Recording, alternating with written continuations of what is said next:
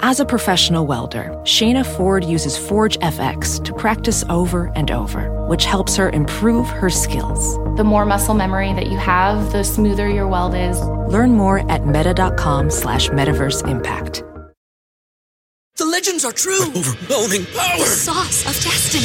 Yes! The most legendary sauce has arrived as McDonald's transforms into the anime world of WickDonald's. The greatest flavors unite in all new savory chili McDonald's sauce to make your 10-piece Wick Nuggets, fries, and Sprite ultra powerful. Unlock manga comics with every meal and sit down for a new anime short every week only at WickDonald's. Ba-da-ba-ba-ba, go! At participating in McDonald's for a limited time while supplies last. The following show would sound better from inside a public park. Because today we are celebrating the 200th anniversary of the birth of Frederick Law Olmsted, America's most influential landscape architect, responsible for parks, parkways, and campuses across the country, from Brooklyn to Buffalo, Chicago to Palo Alto. He shaped the American landscape for public use by respecting and conforming to the ideals of natural beauty, even when, in reality, they were being carefully manipulated by human imagination. But today's story isn't of a great man at the height of his powers. This is the origin story of Olmsted at the start of his great career. A man who had never managed more than a simple farm before developing what would become the most influential park project in American history. This is the story of the man who built a park and the park that made the man.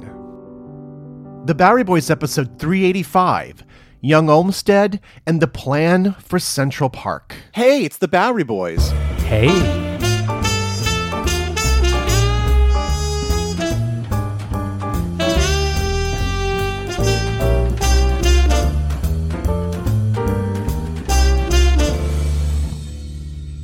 Hi there, welcome to the Bowery Boys. This is Greg Young. I'm alone again, but Tom will be back on the show for the next episode, where we'll be embarking on another history road trip to a region outside the city limits.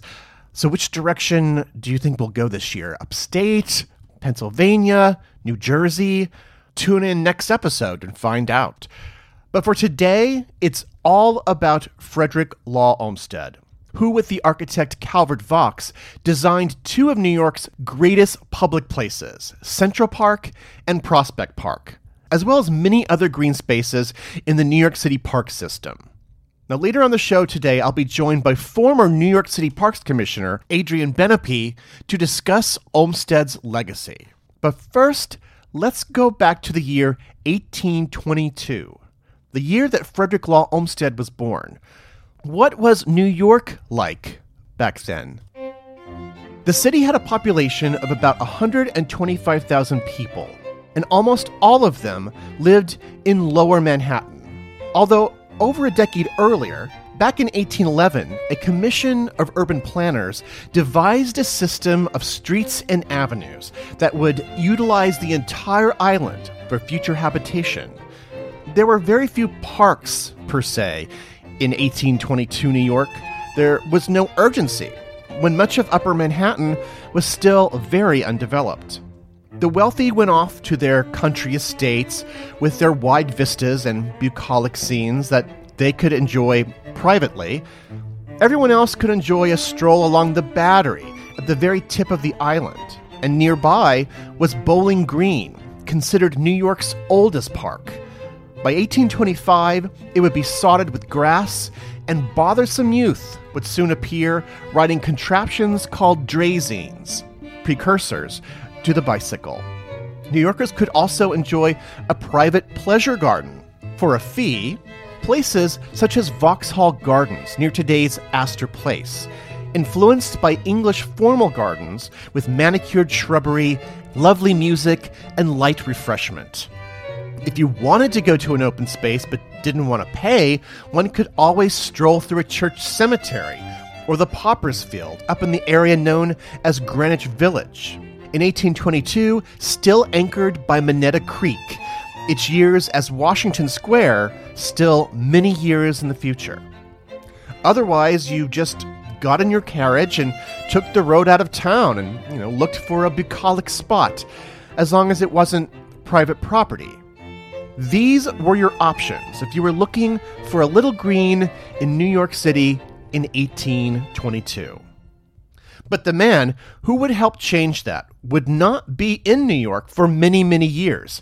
So, to start this tale, we actually need to go north of the city to an old Puritan settlement, which was one of New England's most prosperous cities, Hartford, Connecticut, and to one of its founding families by the name of Olmsted. Frederick Law Olmsted was born on April 26, 1822, to a wealthy Hartford merchant, John Olmsted, and his wife Charlotte. Less than four years later, his brother John Jr. was born. When the boy's mother Charlotte died, his father remarried, and the family grew exponentially with many more brothers and sisters. As a result, Frederick and John Jr. had a unique brotherly bond of shared experience. But Father Olmsted and his new wife Marianne did instill in the boys an appreciation for the purity and quietude of nature on family expeditions into the countryside, bathing in a country stream, or picnicking in a blossoming meadow. When Fred was 14 years old, he developed a terrible eye infection due to exposure to the plant poison sumac. Although he would eventually recover, it left him so far behind in schooling that Olmsted never pursued a more formal education. Instead, his adventures as a young man would be defined by his idealism, some would say flightiness, as he leapt from one profession to the next. At 18 years old, his father sent him to New York City to work for a dry goods importing firm. Every day, he commuted to work from Brooklyn Heights via the ferry to lower Manhattan. To a job he quickly found suffocating. So then he impulsively decided to become a sailor, spending a year on the high seas aboard the China bound trading vessel Ronaldson he was greatly relieved to be back in America by 1844. According to the author Kenneth MacFarlane, quote, it was hoped this voyage might benefit his eyes and strengthen his constitution in general. The China trip, however, exposed Olmsted to a life that must have previously been unimaginable.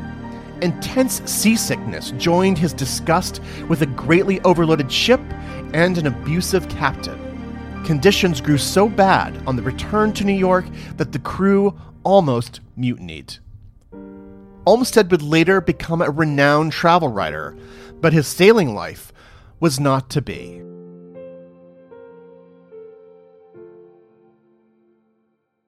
Olmsted next turned his attentions to the pursuit of farming, not an uncommon direction for a young man in mid 19th century America, of course, but certainly unusual for a son of a merchant from an urban New England enclave. In 1846, Olmsted went to work on a model farm in western New York, owned by George Geddes, whose father James had helped plan the Erie Canal. On Geddes' 300 acre farm in Fairmount, New York, Olmsted learned the basics of agriculture and animal husbandry, followed every evening by lively and heated conversation filled dinners at the Geddes Stone Manor House.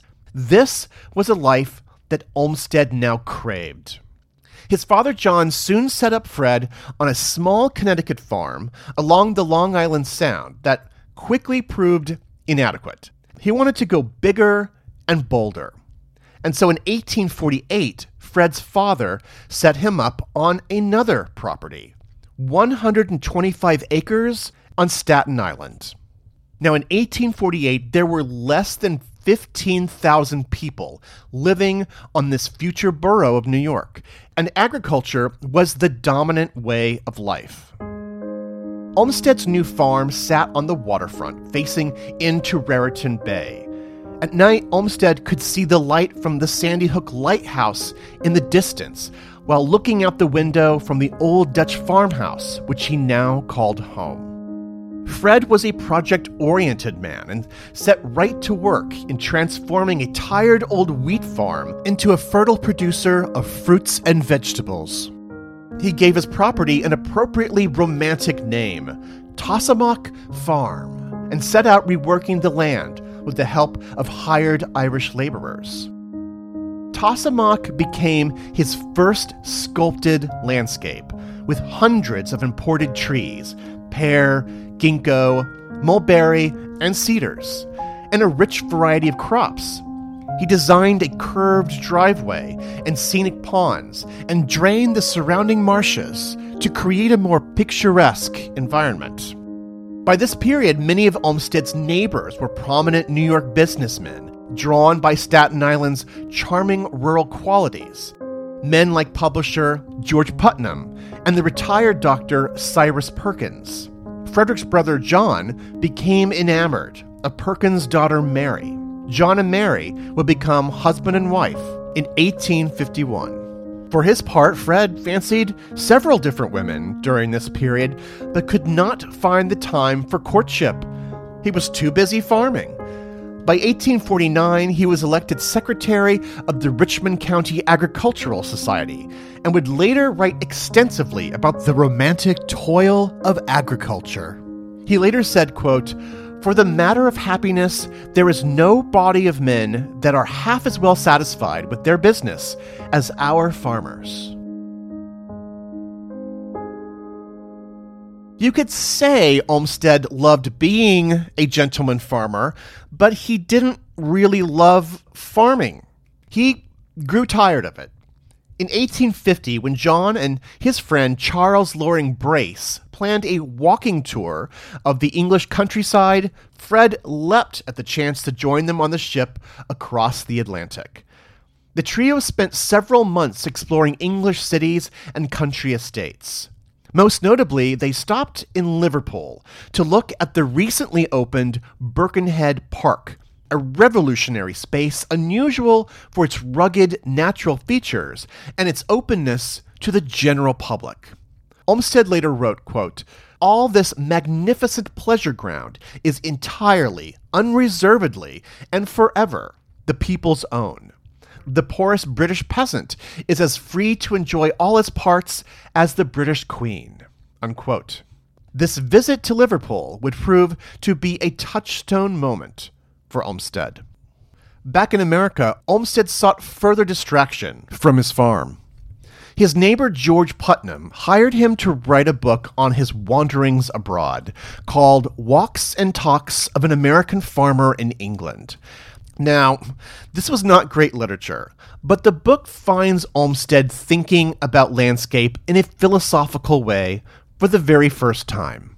He also sought out writing work at Horticulturalist magazine, whose editor was the preeminent landscape designer Andrew Jackson Downing. Now, Downing was a leading influence on American home design in a period when the young country was not really well known for its architects. For more information, see our recent show on Richard Morris Hunt, episode 382. Among his contributions to American domestic life was his development of the front porch as a key component of house design, which Downing championed as a link between home and nature. During one particular visit to Downing's home in Newburgh, New York, Olmsted briefly met Downing's assistant, a young London based architect named Calvert Vaux. But this initial introduction made little impression upon either of them. These writing exercises only proved to Fred that really he actually wanted to be a journalist, not a farmer. In 1852, he was hired by the publisher of a new startup newspaper called the New York Daily Times. They would eventually lose the word daily in its name they hired Olmsted to tour the American South and report back with dispatches on the region's economic stability. In other words, its system of plantations and slave labor.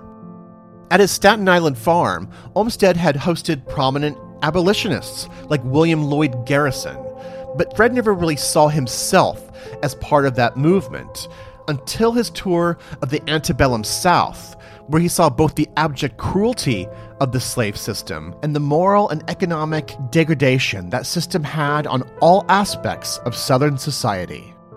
And these writings, too, would also become a book called A Journey in the Seaboard Slave States. In 1855, Fred gave Tosomock Farm over to his brother John and his new wife Mary, then moved into Manhattan to become an editor and part owner of his neighbor George Putnam's eponymous magazine. Despite not having much of a formal education, he excelled in the social aspects of the job, befriending several men of letters, both here in New York and across the pond. These skills, however, were unable to save Putnam's magazine in 1857 in the wake of a devastating financial panic which bankrupted the magazine and left Olmsted in serious debt by the summer. What was Frederick Law Olmsted to do now? He was 35 years old, unmarried, weary of the shifting fortunes of the publishing world, and too proud to return to the farm. Well, he headed back to Connecticut in August of 1857, where he met up with an acquaintance named Charles Eliot for a spot of tea. Eliot had a job offer. He asked, Have you heard of this new project in New York, this new Central Park? They're looking for a superintendent, and perhaps you'd like to apply. When I return, Frederick Law Olmsted and the plan for Central Park.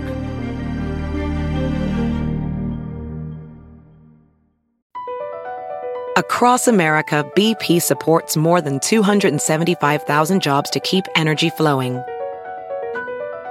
Jobs like updating turbines at one of our Indiana wind farms and producing more oil and gas with fewer operational emissions in the Gulf of Mexico. It's and, not or. See what doing both means for energy nationwide at bp.com slash investing in America. As a professional welder, Shayna Ford uses Forge FX to practice over and over, which helps her improve her skills. The more muscle memory that you have, the smoother your weld is. Learn more at meta.com slash metaverse impact. In the decades before the Civil War, slavery's grip on America tightened. But soon, a diverse group of abolitionists, both black and white, began to construct a clandestine path to freedom for the enslaved. Hosted by Lindsay Graham, Wondery's podcast, American History Tellers, takes you to the events, times, and people that shaped America and Americans, our values, our struggles, and our dreams. In the latest series, American History Tellers explores the Underground Railroad, a covert network of secret routes and safe houses operated by men and women committed to helping enslaved people escape bondage in the South. Fugitive slaves and anyone helping them face terrible violence and even death if caught. But for those brave enough to risk the journey, the Underground Railroad offered a path to the northern states and Canada, where their freedom was assured. Follow American History Tellers on the Wondery app or wherever you get your podcasts. You can binge this season's American History Tellers, The Underground Railroad, early and ad-free right now on Wondery Plus.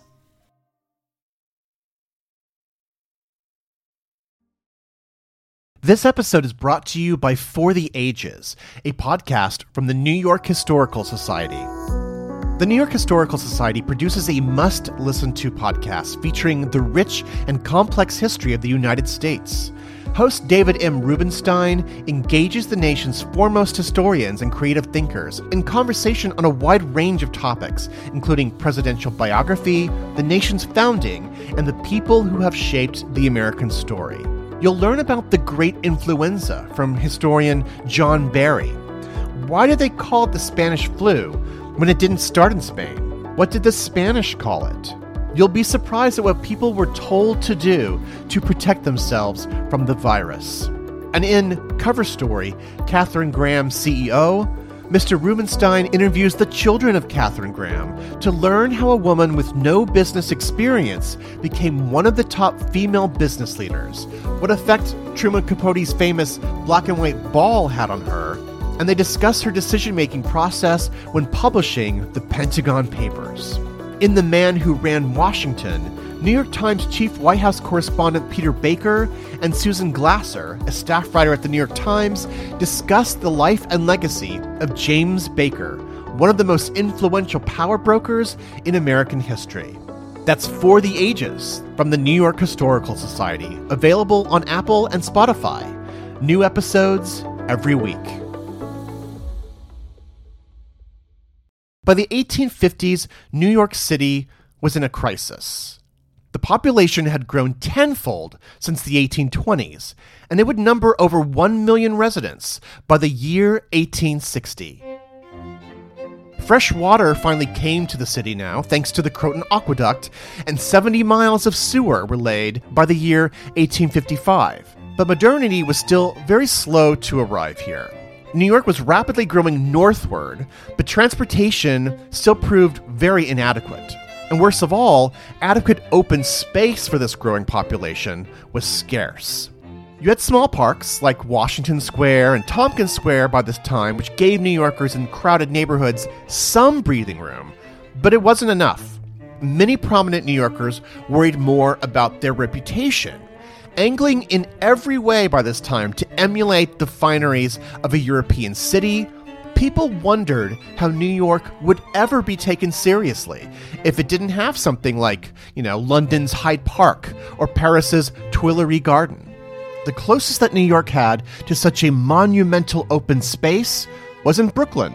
Greenwood Cemetery had opened in 1838, a rural cemetery which served both as a final resting place for prominent New Yorkers and a recreation ground for picnics and contemplation.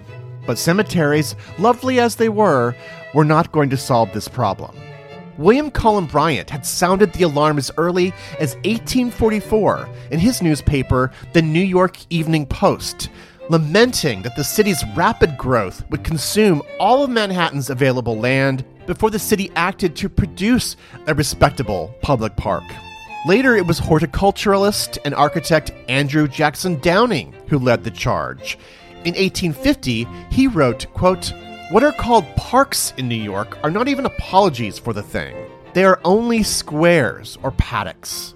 Most believed it would be Downing who would design such a park for the city.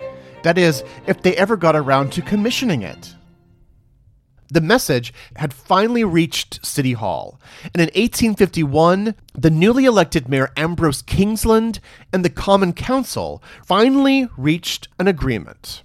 And then they secured support from state government to construct a new park on 160 acres along the eastern side of Manhattan, around today's 61st Street, in an area called Jones Wood, a densely forested area that had become a popular picnic spot with sporting venues and a beer garden. But Downing considered this site way too small advocating for something three times the size and more centrally located. We can only guess what he may have given New York in terms of a great park. On July 28, 1852, Downing, along with 80 other people, were killed on the Hudson River in the explosion of the steamship Henry Clay. Dreadful calamity on the Hudson, proclaimed the New York Times, a heartrending catastrophe which has filled the city with gloom.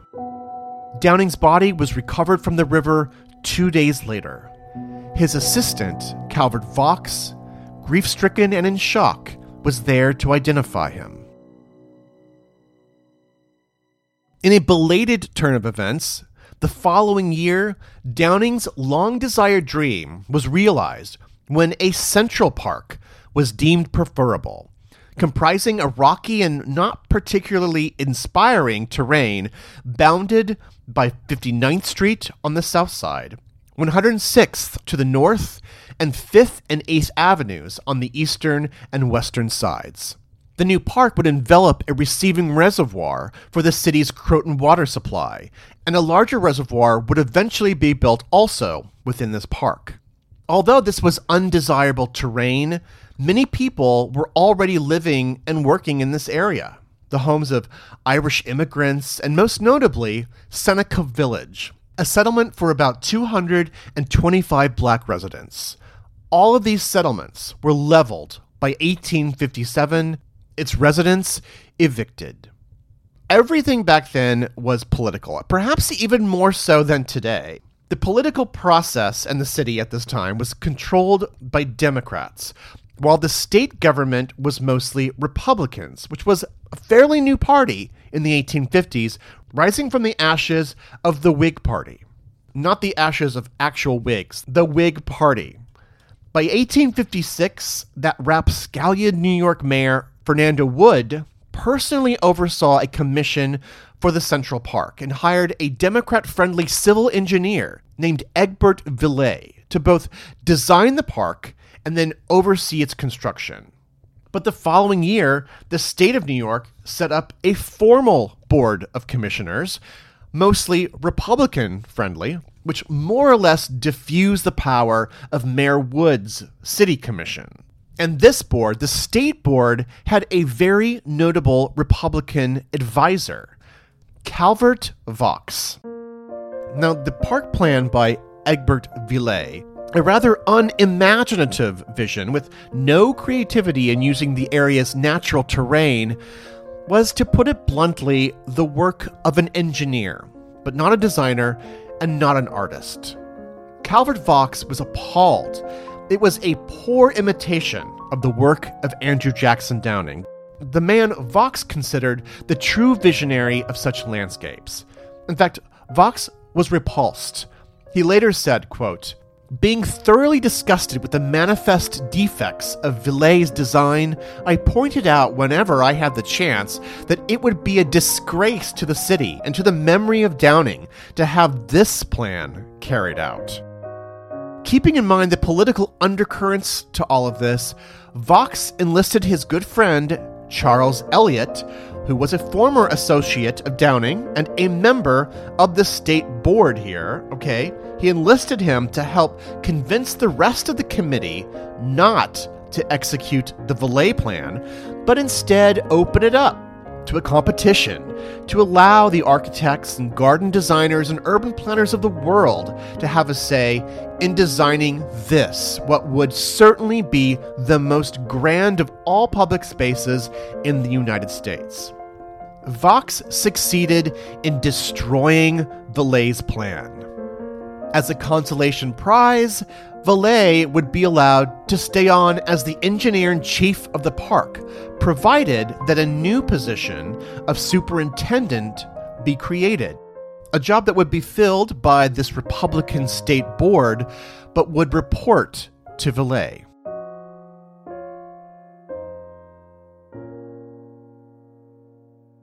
And this is where Frederick Law Olmsted comes back into the story. For on that balmy afternoon in Connecticut in August of 1857, Olmsted was having tea with Charles Eliot, that Downing loving state board member who had conspired with Calvert Vaux.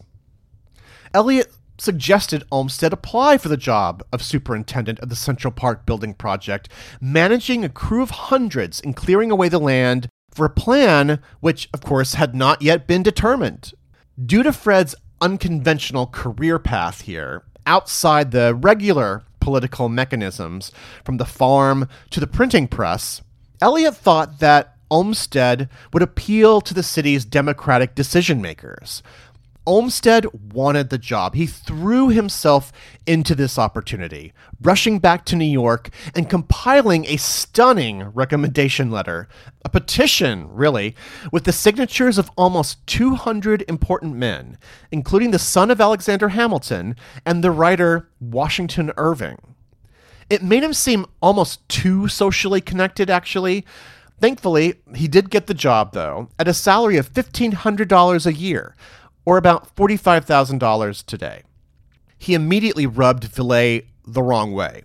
but Olmsted would eventually win over the team, and he also very quickly became familiarized with this rough and eccentric landscape. Just a few weeks into his job, in November of 1857, Olmsted received a devastating letter from his brother, who was convalescing from illness in France. Quote, Dear, dear Fred, it appears we are not to see one another anymore. I never have known a better friendship than ours has been, and there can't be a greater happiness than to think of that. How dear we have been, and how long we have held out such tenderness. On November 24th, 1857, John Olmsted died of tuberculosis. He had long been sick, and in their last days together, Fred promised his brother that he would make sure that his wife Mary and their children would be well taken care of. In his terrible grief, Fred now threw himself entirely into the Central Park construction. For tending to the park's jagged, rocky outcroppings and wet marshes reminded him of his Staten Island farm and of happier times with his traveling companion and his best friend. At this darkest moment for Olmsted, however, came a life changing opportunity by way of Calvert Vaux.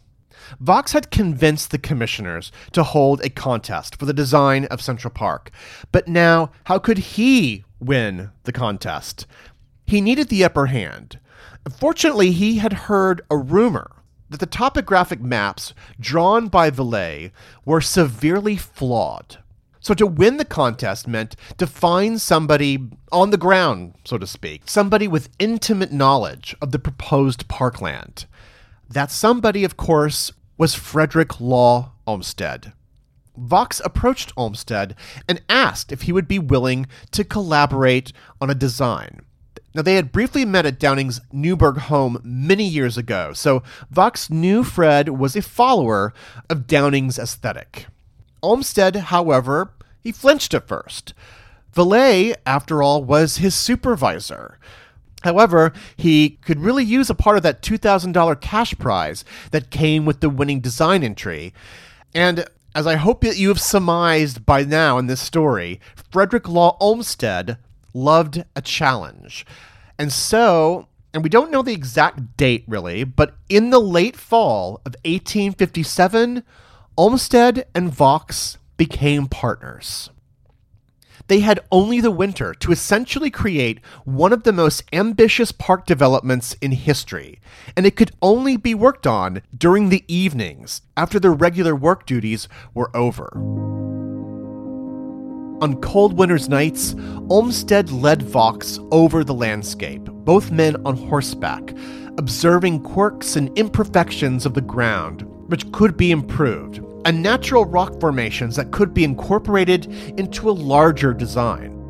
But the bulk of their work, however, took place at Vaux's home at 138 East 18th Street, just south of a very different kind of park, Gramercy Park, a fenced in green space for the neighborhood's elite. What would manifest upon Vaux's 10 foot long drawing boards late into the early hours of the night would be an entirely different concept from Gramercy Park. Olmsted drew upon his experiences of land usage, of course, his English travels and his hard tilled farmland, but also the social reform ideals of his brother and his friend Charles Loring Brace, who had become a major New York reformer by this time and the founder of the Children's Aid Society. The Central Park would present romantic natural vistas that encouraged contemplation. Trees would be instrumental, thousands of them, a radical idea in the 1850s, and one Olmsted was most comfortable with, having fostered a tree nursery back at his Staten Island farm. Because the rectangular shape of this central park proved a bit unwieldy, Olmsted proposed diagonal paths to get visitors lost inside the park as quickly as possible. Then perimeter trees would enfold the entire space as a kind of natural fence. Now, Olmsted and Vaux would submit their park design as a single vision, but we can guess as to what their individual contributions were. Vaux was a master of formal domestic architecture, and places like the Mall, with its elegant pathways, and the structure that would later be known as Bethesda Terrace, seemed to be taken from the plans of elegant English manor houses. But buildings that were obviously man made were to be secondary. As Vaux later said of their priorities, quote, nature first, second, and third, architecture after a while. The star of the show was green space, and that was Olmsted's domain. Their final design would be called the Greensward Plan. Greensward being a late Middle Age term for land teeming with green grass. Unencumbered swaths of green where people could sit, sleep, and stare at the sky were essential. From the report, quote, townspeople appear to find in broad spaces of the greensward the most exhilarating contrast to the walled in floors or pavements to which they were ordinarily confined by their business. The park was designed for the modern city of the mid 19th century, and it was designed for the future city. Four roads would eventually cut into the park, but would be sunk eight feet below park level and blocked by fences and hedges. Over the years, these roads would service horse and carriages, and then automobiles. Decades of technological evolution tucked out of view, a grand illusion which allowed the city to grow up around the Central Park unhindered.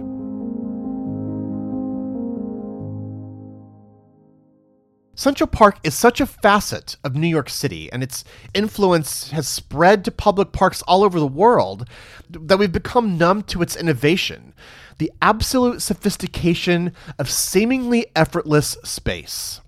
And yet we almost didn't have it because they were almost late.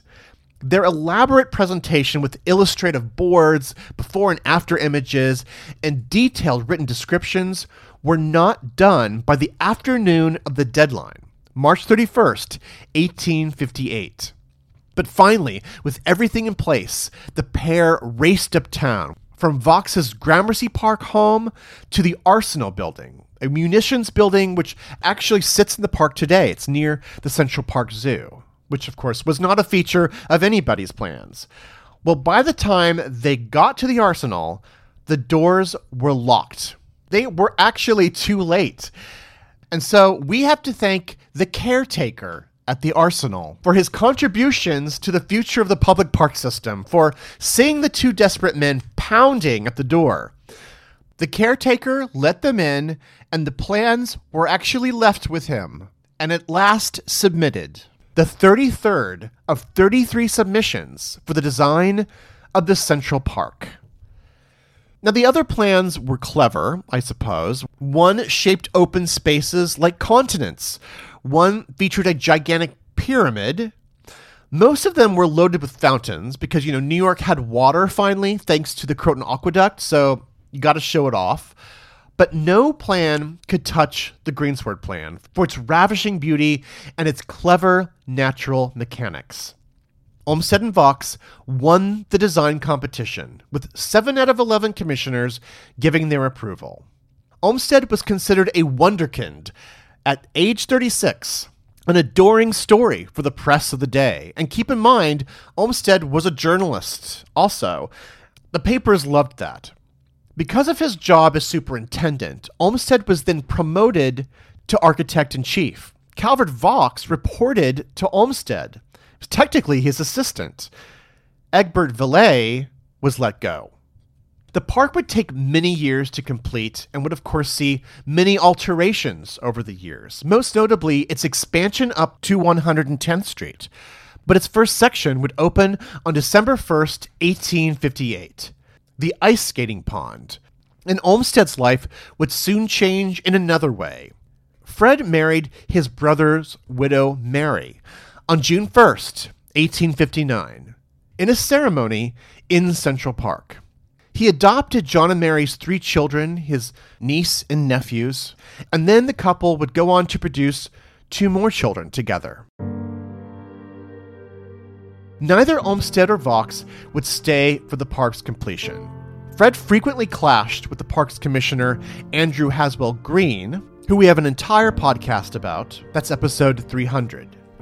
During the Civil War, Olmsted was put in charge of the U.S. Sanitary Commission for tending sick and wounded soldiers, and then left for California to open a gold mine. But he was soon lured back to New York thanks to passionate entreaties by Calvert Vaux to work on a sequel to Central Park for the growing city of Brooklyn. That project, Prospect Park, was completed in 1873. It would prove to be their favorite project together. Olmsted and Vaux would actually work on several New York parks together, but some of his greatest work can actually be found in places across the country, from Niagara Falls to Yosemite National Park, from Boston's Emerald Necklace to several American college campuses.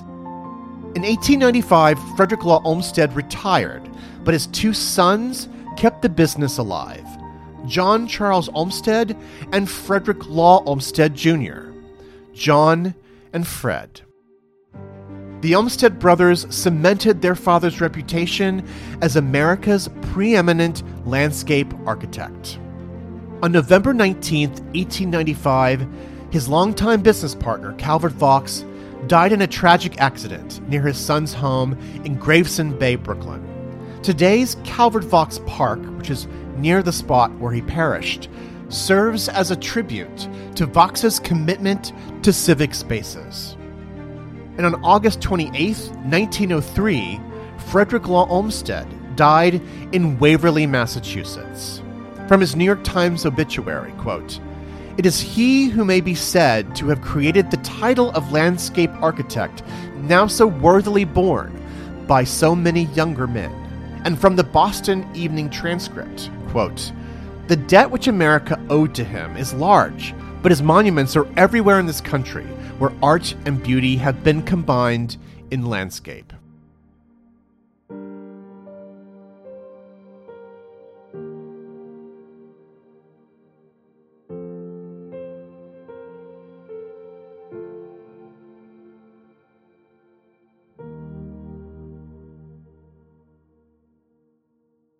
This month marks the 200th anniversary of the birth of Frederick Law Olmsted, and celebrations are being held across the country as part of the Olmsted 200 initiative.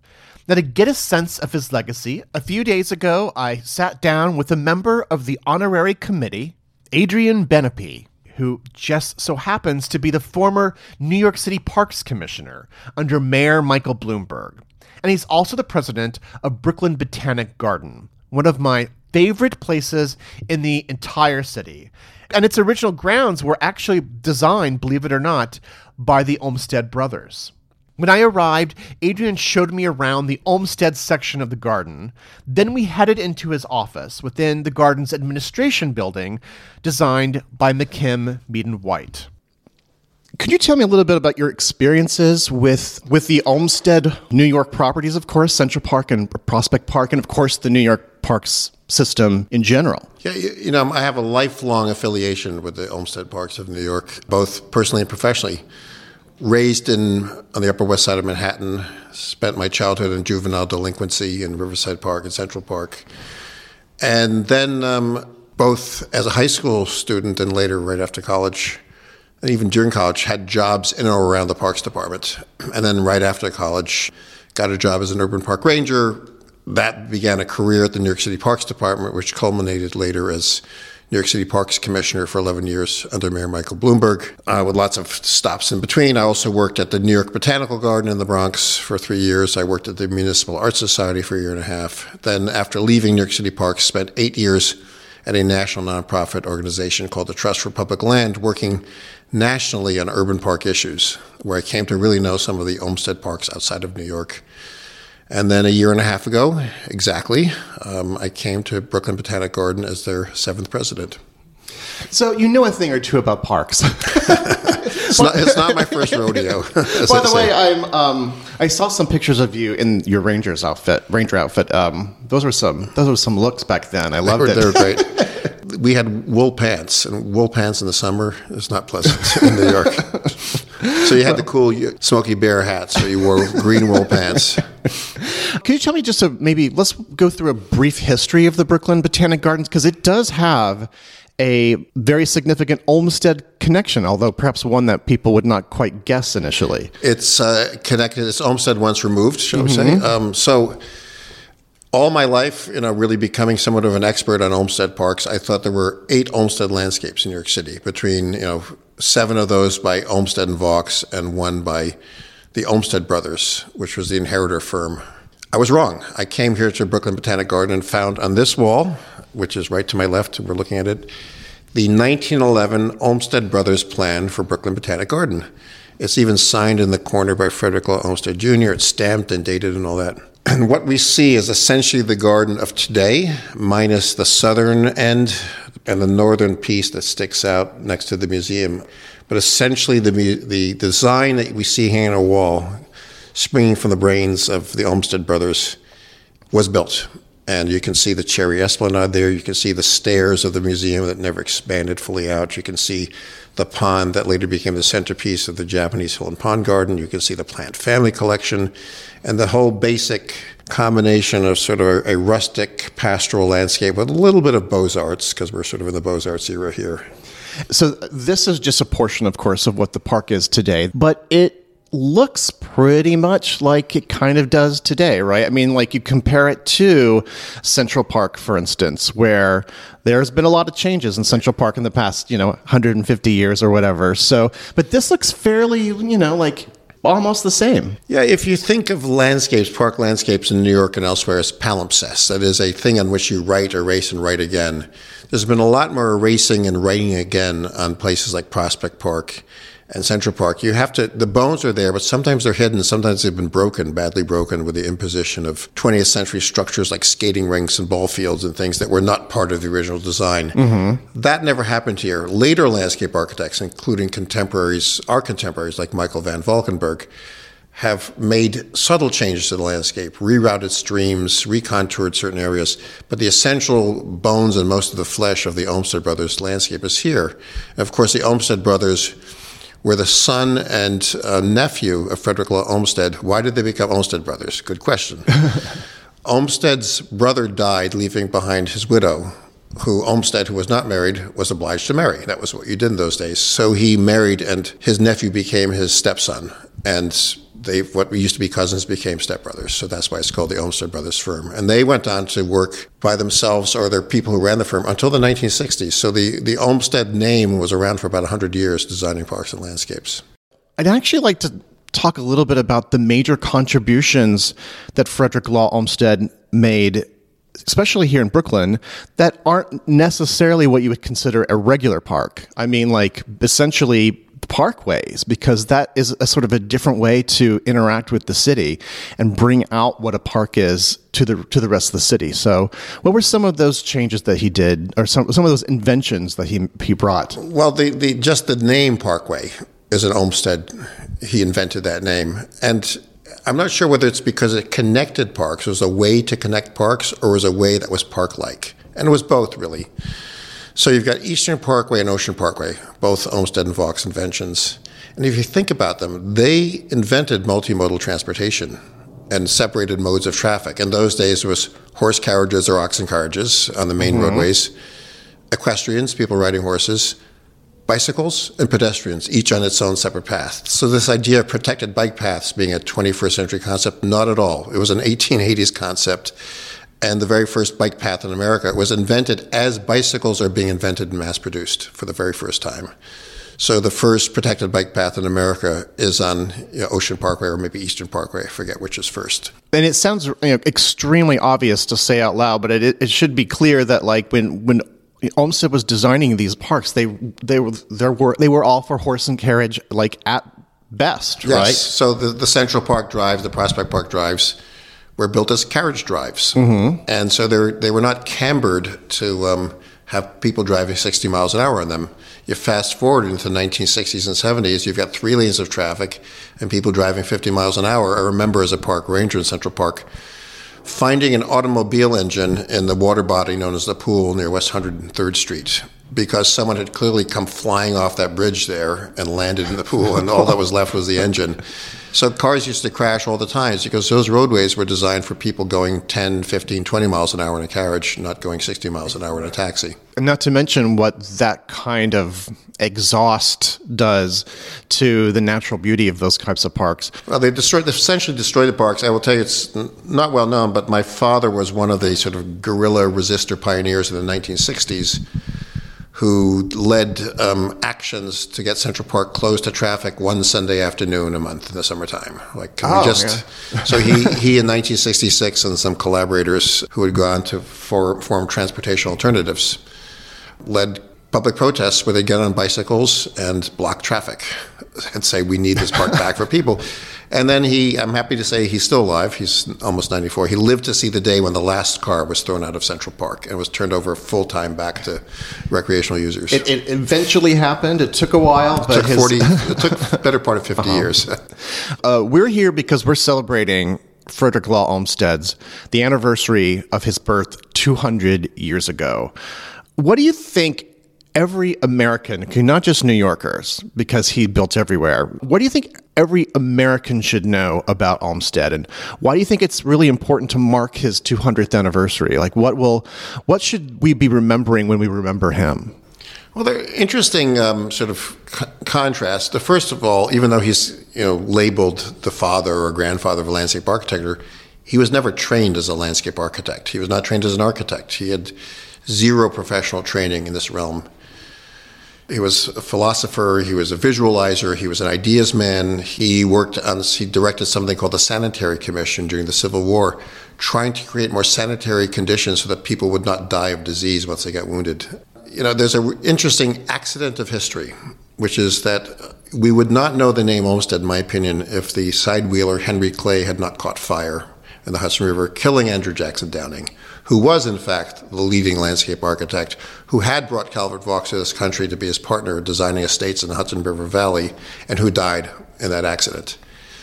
That was right before the competition for Central Park. Frederick Law Olmsted was merely the groundskeeper clearing the landscape to build the park. I believe, other people may disagree, that had Downing not died, Downing and Vaux would have designed the winning competition entry for Central Park, and it would have been Downing and Vaux forever, and Olmsted would have been an asterisk. Olmsted worked on so many things throughout the United States, but of course, his collaborations with Calvert Vaux remain some of his, his most famed projects. What was it about these two people together that they were able to make things that are so classic and that have changed American landscape history and American urban life? What was the kind of the unique working relationship between these two? Do you Well, think? they, they had contrasting skills and personality traits. So you know, they, it was yin, yin and yang. One man's mm-hmm. strength was the other man's weakness. But they both were visionaries. They could see things in the future. They could look into the future. They could look at the landscape. And you know, there's the great English landscape architect who's kind of the father of romantic landscapes, Capability Brown. And Capability Brown got the nickname Capability because he'd look, he'd be hired by some lord in England to transform this landscape into this romantic pleasure ground. And say, My lord, this land has great capability. Like, I can see the future of this. So Olmsted and Vaux could look at this you know, really sort of awful piece of land in the middle of Manhattan that had been set aside by the state legislature through eminent domain and say this land has great capability. And they did before and after pictures. So this swamp will become a lake, and we'll blast this out with dynamite and put bridges here, and we'll create a romantic woodland there, and we'll have a pastoral meadow here and there. It was, it was all built on the romantic notions of romantic paintings, of mm-hmm. the rustic, the, the picturesque, the pastoral, and so on. These are based on romantic era paintings, and they were in my mind, they were creating 19th century Disneylands. These were not natural landscapes. These were very artificial landscapes with drainage pipes and water pipes, and they would bring in exotic plants, some of which were invasive, and exotic animals, peacocks wandering the landscape, and Moorish temples and castles and all kinds of, uh, you know, if they had had the the technology, there would probably be animatronic animals floating around, right? Just like it would be. And I, I, I do believe that Walt Disney was doing Olmsted at a two-thirds scale. when he did like Sleeping Beauty's castle Yeah. and all the water and stuff. Um, it is true that when you walk, like for instance, there are areas of Prospect Park with those little waterfalls and everything where you can, for a moment, just think, "Am I in Yosemite?" You know, I mean, they're but they're completely fabrications. They're, they're fabrications. The, the water is coming from pipe fed by a faucet. Uh, These waterfalls in the north end of Central Park and the ravine in Prospect Park are completely artificial. Every boulder placed artificially. Now they were working within the geographic confines of what had happened, you know, with the glaciers 15,000 years ago, but they were definitely contouring the landscape and they were creating a fantasy. They were creating a fantasy of the Adirondacks, a mm-hmm. fantasy of English landscapes. And once that fantasy was no longer maintained, it just fell apart really quickly in, this, in the 60s and 70s. And it was not just that it was not maintained, it was not respected. They said, oh, this mm-hmm. flat area, we'll make, turn that into ball fields, or this pond, that's a great place for, you know, a uh, skating rink. And there was so little respect for both this, the structures and the landscapes that they, were, they almost vanished. They came very close to vanishing, you know, forever.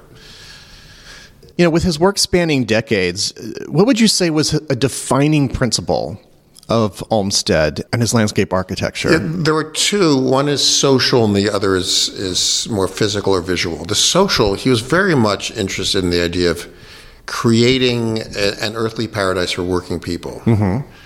Uh, there, there's a lot of things written about this. Many quotes about how this should be for for one day. I'm paraphrasing. One day for a working person, like a rich person spending a month in the Catskills. Right? He was trying to create the country and the city, this artifice that would allow working people to come from the slums of the Lower East Side to Central Park and experience natural beauty just by riding a streetcar.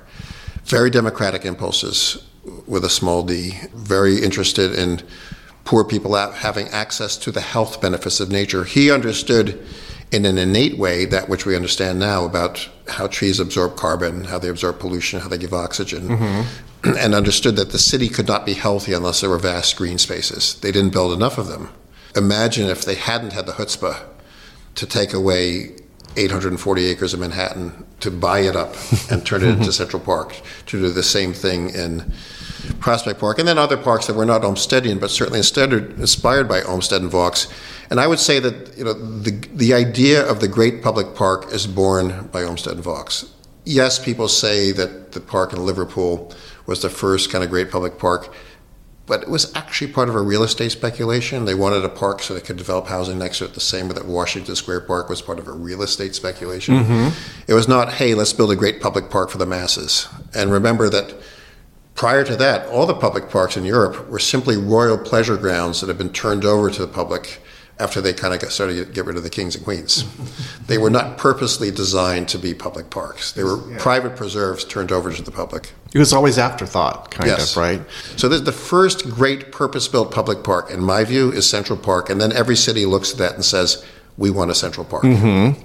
He was so busy. I mean, you, you're just overwhelmed when you look at his biography or you, you know, or you read a book on him. And imagine he was he was not flying to these cities to do this work. Olmsted uh, legendarily was invited out to San Francisco to create their big Central Park, which eventually became Golden Gate Park. He took one look at this pile of sand dunes and said, "You'll never grow anything here," and went back to New York on his five-day train trip. Luckily, there was a Scottish engineer, McLaren, who said, "I think I have an idea about how to do this," and he figured out how to, you know, grow things and then plant grasses into the sand dunes, and then you know, that's the one great urban park in America of that era, not designed by Olmsted, is Golden Gate Park. Um, I know you're biased towards New York, but I must ask, like, what is your f- favorite Olmsted project outside of New York State that still exists? That's something that people could visit. Obviously, the World's Fair grounds would probably be pretty great, but that's not there. But anything else that people Well, you know, could- there's there's still a lot of Olmsted legacy, Lincoln Park and Grant Park in Chicago. So I think if you're looking for a great sort of run of Olmsted landscape, Chicago's great. Buffalo, two thirds of the park system there is by Olmsted, uh, and then of course you know the great secret repository of Olmsted landscapes is Louisville, Kentucky. Just outstanding parks. You know, some that look like Central Park, some that look you know, a little bit more modern. Did he envision the city growing up over parks in the way that they did, especially with Central Park? You know, I, I think it would have been hard for anyone to envision hundred story needle towers. Well, that's true. and so you know it's It's an abomination. Just, I'm just going to say that. You know, this city has done a really bad job of protecting its park landscapes, its its visual corridors, its sunlight from oversized buildings. You know, Prospect Park. Look at Prospect Park while it's still there because it's not surrounded by tall buildings. When you're deep in the middle of Prospect Park, you really have the sense for what Olmsted and Vaux intended because you don't see the tall buildings. You could be 100 miles away from mm-hmm. New York City. And unfortunately, you've kind of lost that in Central Park because the city allowed 100 story buildings to build, be built along Central Park South. Do you have a favorite spot, like Central Park or in Prospect Park and in Olmsted Park, that is really just a place that you're just continually in awe of his legacy of just like I can't believe he did, built this. Yeah, you know, I have several.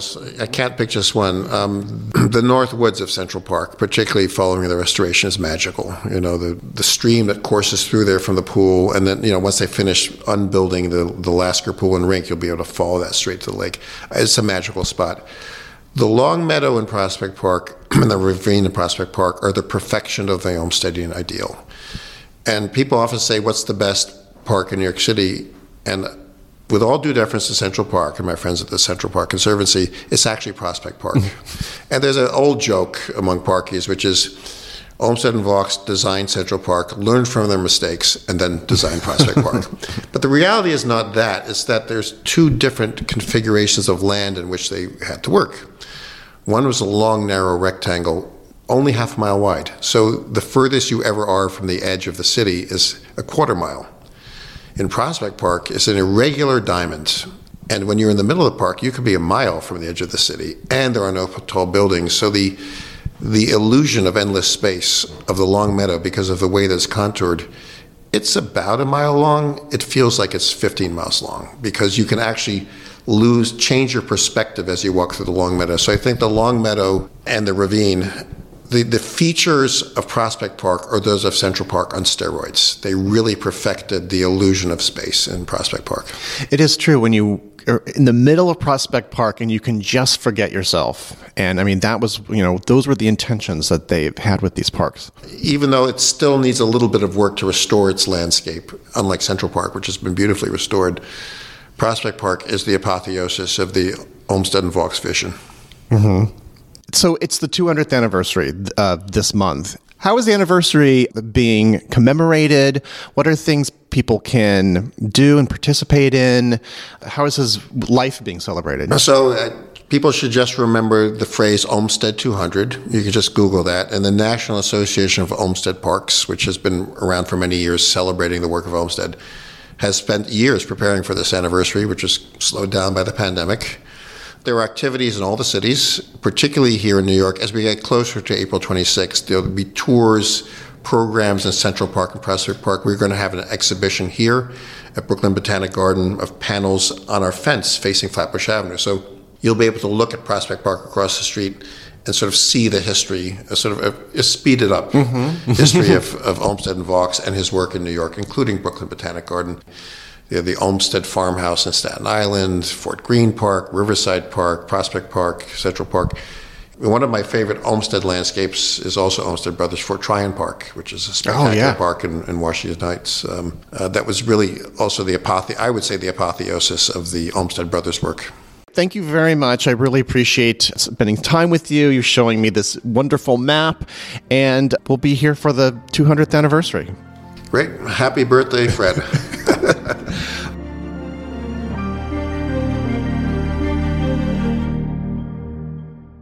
Visit the website olmsted200.org for more information about events across the country. Although, of course, one of the best ways to celebrate Olmsted's legacy would just be, of course, to visit your local public park, even if it's designed by him or not.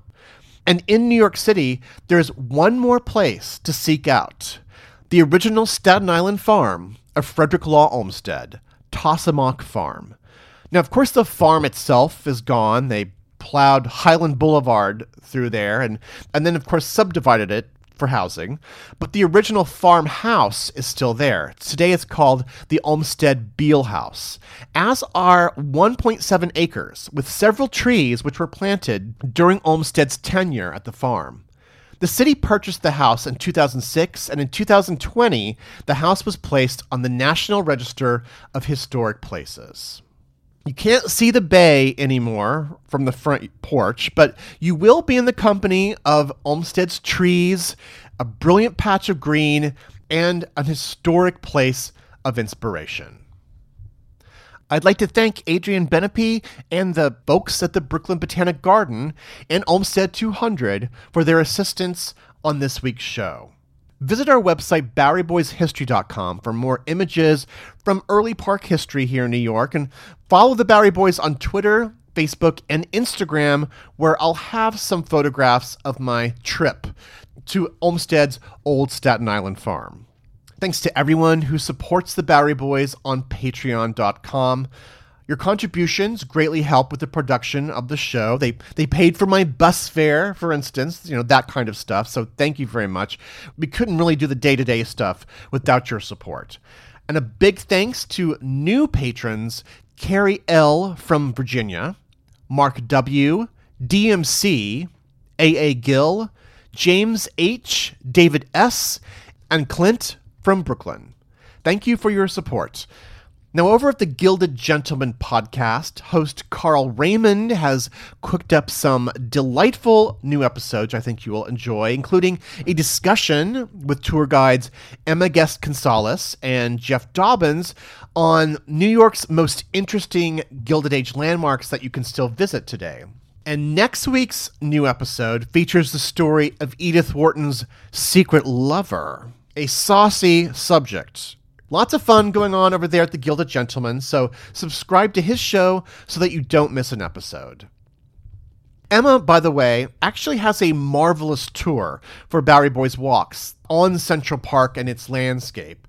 And she's actually doing one this month in time for Olmsted's birthday. So you can book that tour and look for many other interesting adventures through the streets of New York City at BoweryBoysWalks.com. Next episode, Tom returns, and he and I are going on a little road trip. So pack your bags and join us. Thank you very much for listening. Have a great New York week, whether you live here or not.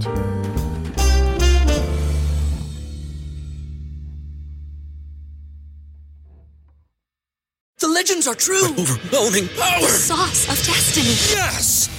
The most legendary sauce has arrived as McDonald's transforms into the anime world of WickDonald's. The greatest flavors unite in all new savory chili McDonald's sauce to make your 10-piece Wick Nuggets, fries, and Sprite ultra powerful. Unlock manga comics with every meal and sit down for a new anime short every week only at WickDonald's. Ba-da-ba-ba-ba, go! At participating McDonald's for a limited time while supplies last.